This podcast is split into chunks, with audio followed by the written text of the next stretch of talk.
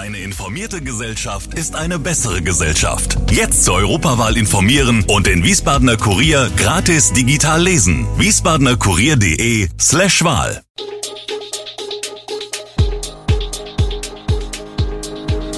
Gude, unser morgendliches News Update. Das Wichtigste aus Wiesbaden für Sie im Überblick.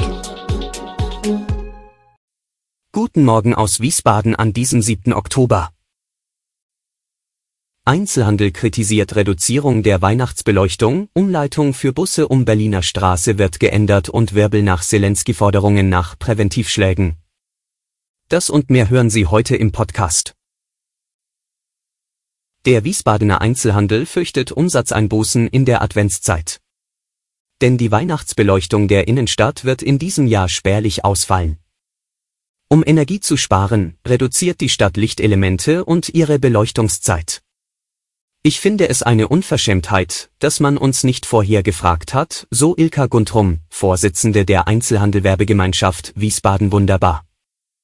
Während die Stadt damit gerade mal 500 Euro an Stromkosten spare, würden die Händler 50.000 Euro weniger Umsatz machen. Es sei möglich, dass die Kunden zum Weihnachtseinkauf lieber nach Mainz fahren, wo die Stadt in der Adventszeit wie gewohnt beleuchtet wird.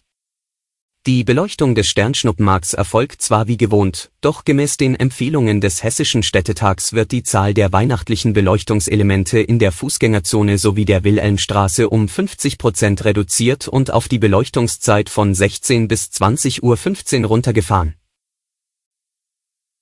Auch heute Morgen geht es noch einmal um die Verkehrslage in Wiesbaden.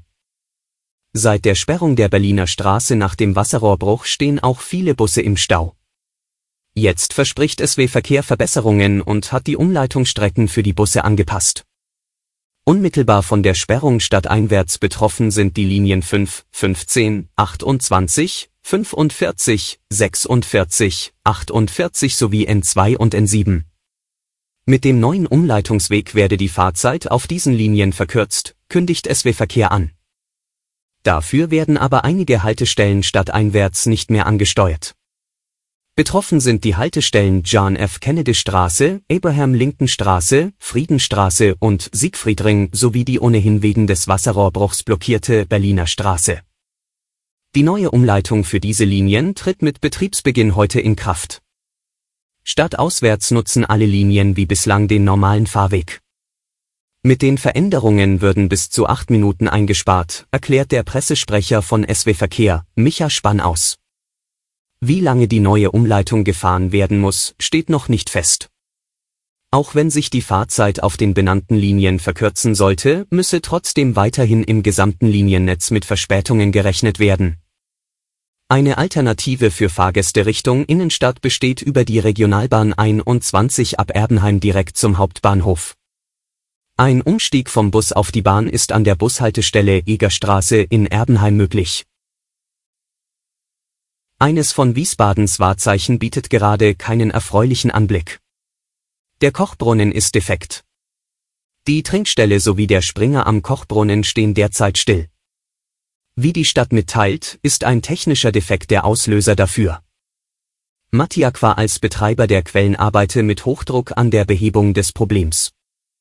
Allerdings könne dies dauern, denn es gebe eine diffizile Ersatzteillage. Der Kochbrunnen ist die bekannteste und wichtigste unter den heißen Quellen Wiesbadens.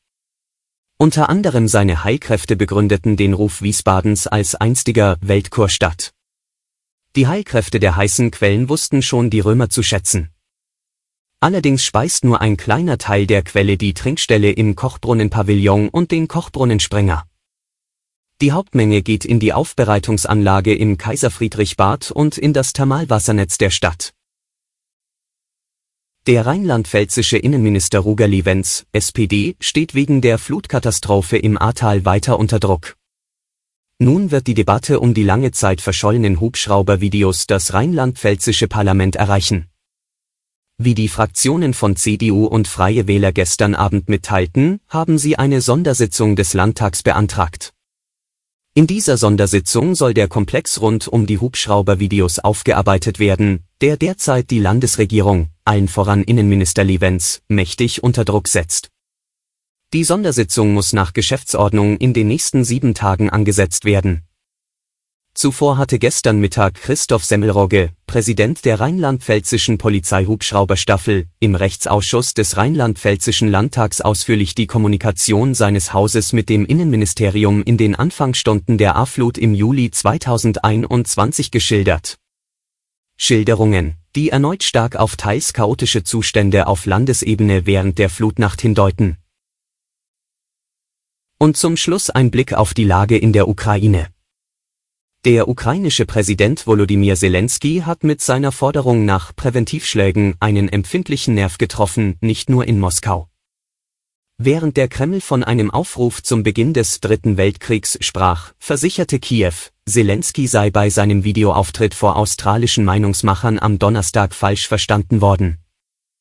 US-Präsident Joe Biden sieht die Gefahr einer atomaren Konfrontation nach Drohungen aus dem Kreml so groß wie seit 60 Jahren nicht mehr.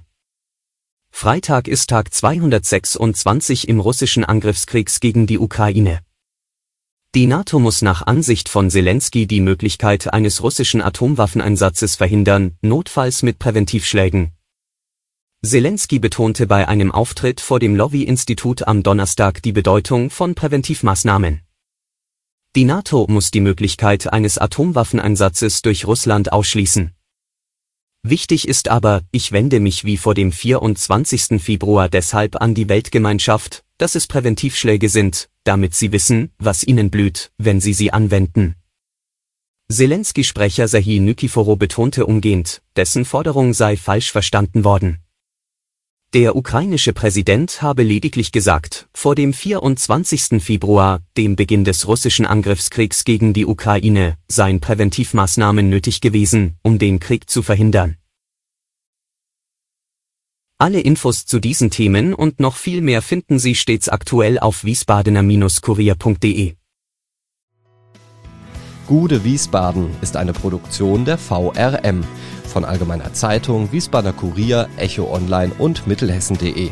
Redaktion und Produktion die NewsmanagerInnen der VRM. Ihr erreicht uns per Mail an audio.vrm.de.